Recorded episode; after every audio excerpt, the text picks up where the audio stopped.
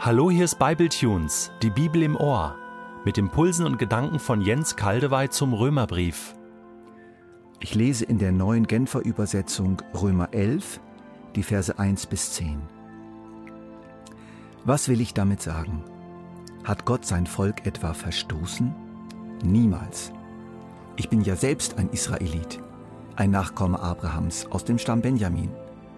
Nein, Gott hat sein Volk nicht verstoßen. Schließlich hat er schon vor aller Zeit die Entscheidung getroffen, dass es ihm gehören soll.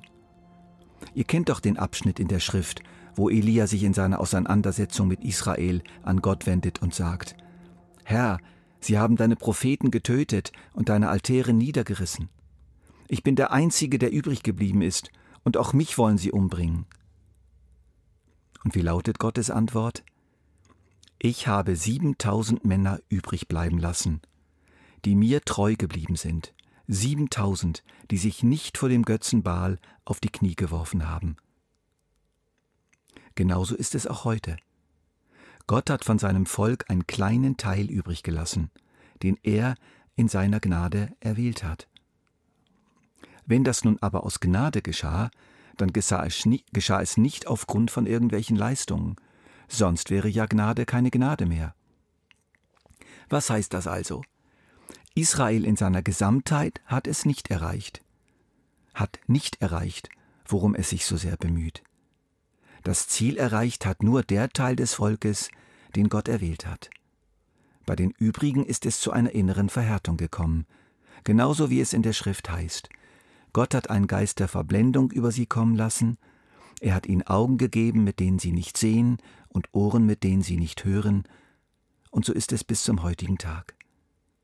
Und David sagt, Ihre Opferfeste sollen ihnen zur Schlinge und zum Fangnetz werden, zum Hindernis, an dem sie zu Fall kommen. Das soll ihre gerechte Strafe sein. Lass es finster werden vor ihren Augen, so dass sie nichts mehr sehen können. Ihr Rücken soll sich unter der ständigen Last krümmen. Hat Gott sein Volk etwa verstoßen? So krass, so scharf hatte es Paulus bis jetzt nicht formuliert. Er hatte nach der Treue Gottes gegenüber seinem Volk gefragt, aber hier wird er noch deutlicher. Hat Gott sein Volk etwa verstoßen? Sein Volk. Was schwingt da alles mit in diesem Sein? So viel, so viel gemeinsame Geschichte, Liebesgeschichte. Gott ließ dem Pharao durch Mose ausrichten, lass mein Volk ziehen. Und er hatte zu Israel gesagt, ich bin der Herr, dein Gott, der dich aus Ägypten geführt hat, und ich werde in eurer Mitte leben, und ich werde euer Gott sein, und ihr werdet mein Volk sein. Und auf diesem Hintergrund, nach dieser Liebesgeschichte, das Wort verstoßen. Das hat etwas sehr Hartes und auch Endgültiges.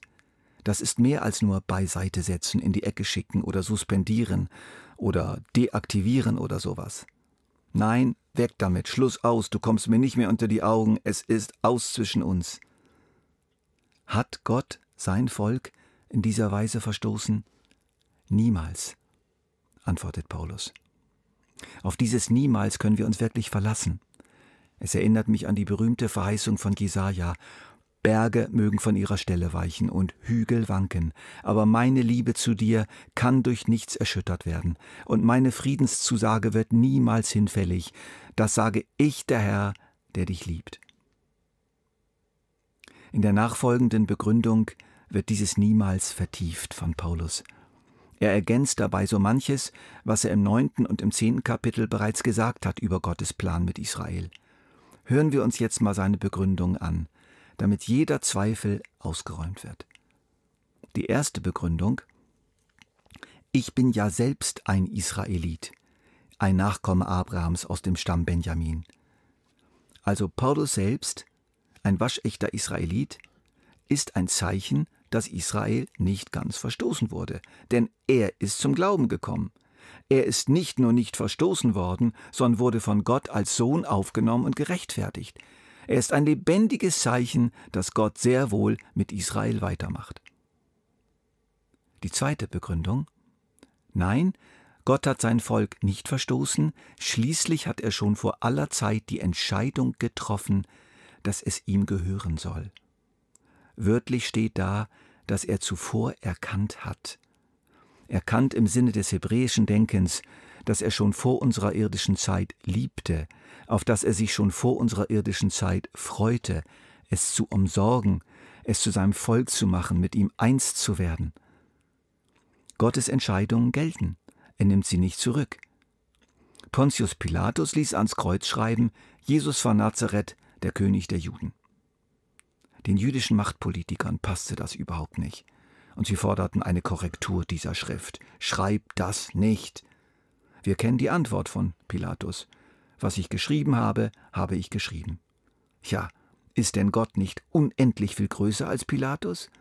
Wenn er etwas in sein Buch geschrieben hat, wie viel mehr gilt das dann für alle Zeit, auch wenn sich bis heute fast die ganze Welt dagegen auflehnt, dass Israel das erwählte Volk Gottes ist.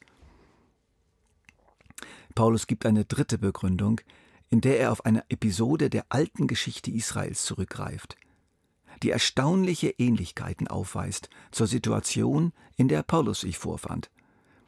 Es war die Situation des Propheten Elia unter der Herrschaft von König Ahab.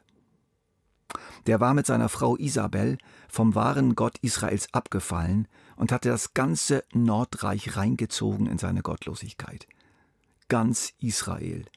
So schien's wirklich. Dazu hatten die beiden eine massive Verfolgung der Leute initiiert, welche am wahren Gott Israels festhalten wollten. Und diese verschwanden. Die waren nicht mehr in der Öffentlichkeit, die waren weg, waren sie tot oder umgedreht oder doch noch angepasst? Für Elia war das tatsächlich klar. Ich bin allein übrig geblieben. Das hat er geglaubt. Außer mir gibt es keinen wahren Gläubigen mehr. Keinen. Das hält er Gott in einem verzweifelten Gebet vor. Und nun kommt der Knaller. Ich habe siebentausend Männer übrig bleiben lassen die mir treu geblieben sind, siebentausend, die sich nicht vor dem Götzenbal auf die Knie geworfen haben. Hier macht übrigens die neue Genfer Übersetzung einen schweren Übersetzungsfehler, indem sie ein Wort einfach auslässt, mir. Es heißt nämlich wörtlich, ich habe mir siebentausend Männer übrig bleiben lassen. Dieses mir fügt nämlich noch eine weitere Dimension hinzu, die Dimension der Erwählung, der persönlichen Erwählung, ja auch der innigen Beziehung. Scheinbar war das ganze Volk Israel abgefallen. Scheinbar. Aber nein, da gab es einen lebendigen Rest. Das wahre Israel war da, auf dieser Erde, im Land, aber ganz klein und ganz verborgen. Aber immerhin 7000. Umgerechnet auf das Städtchen, in dem ich lebe, mit seinen 25.000 Bewohnern, wären das etwa 175. Immerhin. Diese Gruppe repräsentierte das ganze Israel. Nein, noch mehr, diese Gruppe war Israel. Und diese Gruppe wurde übrig gelassen. Mir übrig gelassen, sagt Gott. Die habe ich lieb, für die sorge ich, die bewahre ich, das sind meine Leute. Ihnen rechne ich den Götzendienst der großen Masse in keiner Weise an. Es sind die, die ich in Gnade aus freien Stücken erwählt habe und die im Glauben treu geblieben sind. Die anderen sind verhärtet worden von Gott. Sie wurden verstoßen. Das Nordreich zerbrach dann ja auch und verschwand von der Landkarte. Aber das heißt eben nicht, dass das eigentliche Israel verstoßen wurde, sondern nur der größere Teil. Vielleicht etwa so wie bei einem üppig wuchernden Weinstock mit vielen unfruchtbaren Trieben. Der größte Teil der Triebe wird abgeschnitten und weggeworfen. Aber der Weinstock, der eigentliche Weinstock, bleibt voll erhalten und lebt und bringt Frucht.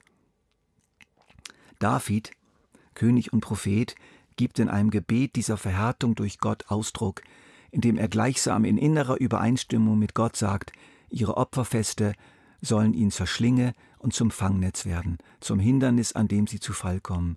Das soll ihre gerechte Strafe sein. Wörtlich liest man statt gerechte Strafe, es soll ihnen zur Vergeltung sein.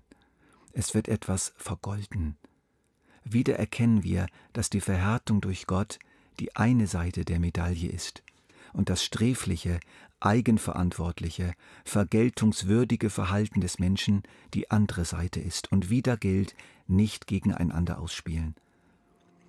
Lass uns aber festhalten, Gott hat sein Volk ganz sicher nicht verstoßen. Paulus selbst ist als gläubiger Israelit dafür ein Zeichen, und Gott hat ja das Volk schon vor aller irdischen Zeit mit einer klaren Entscheidung erwählt und wird das nicht zurücknehmen.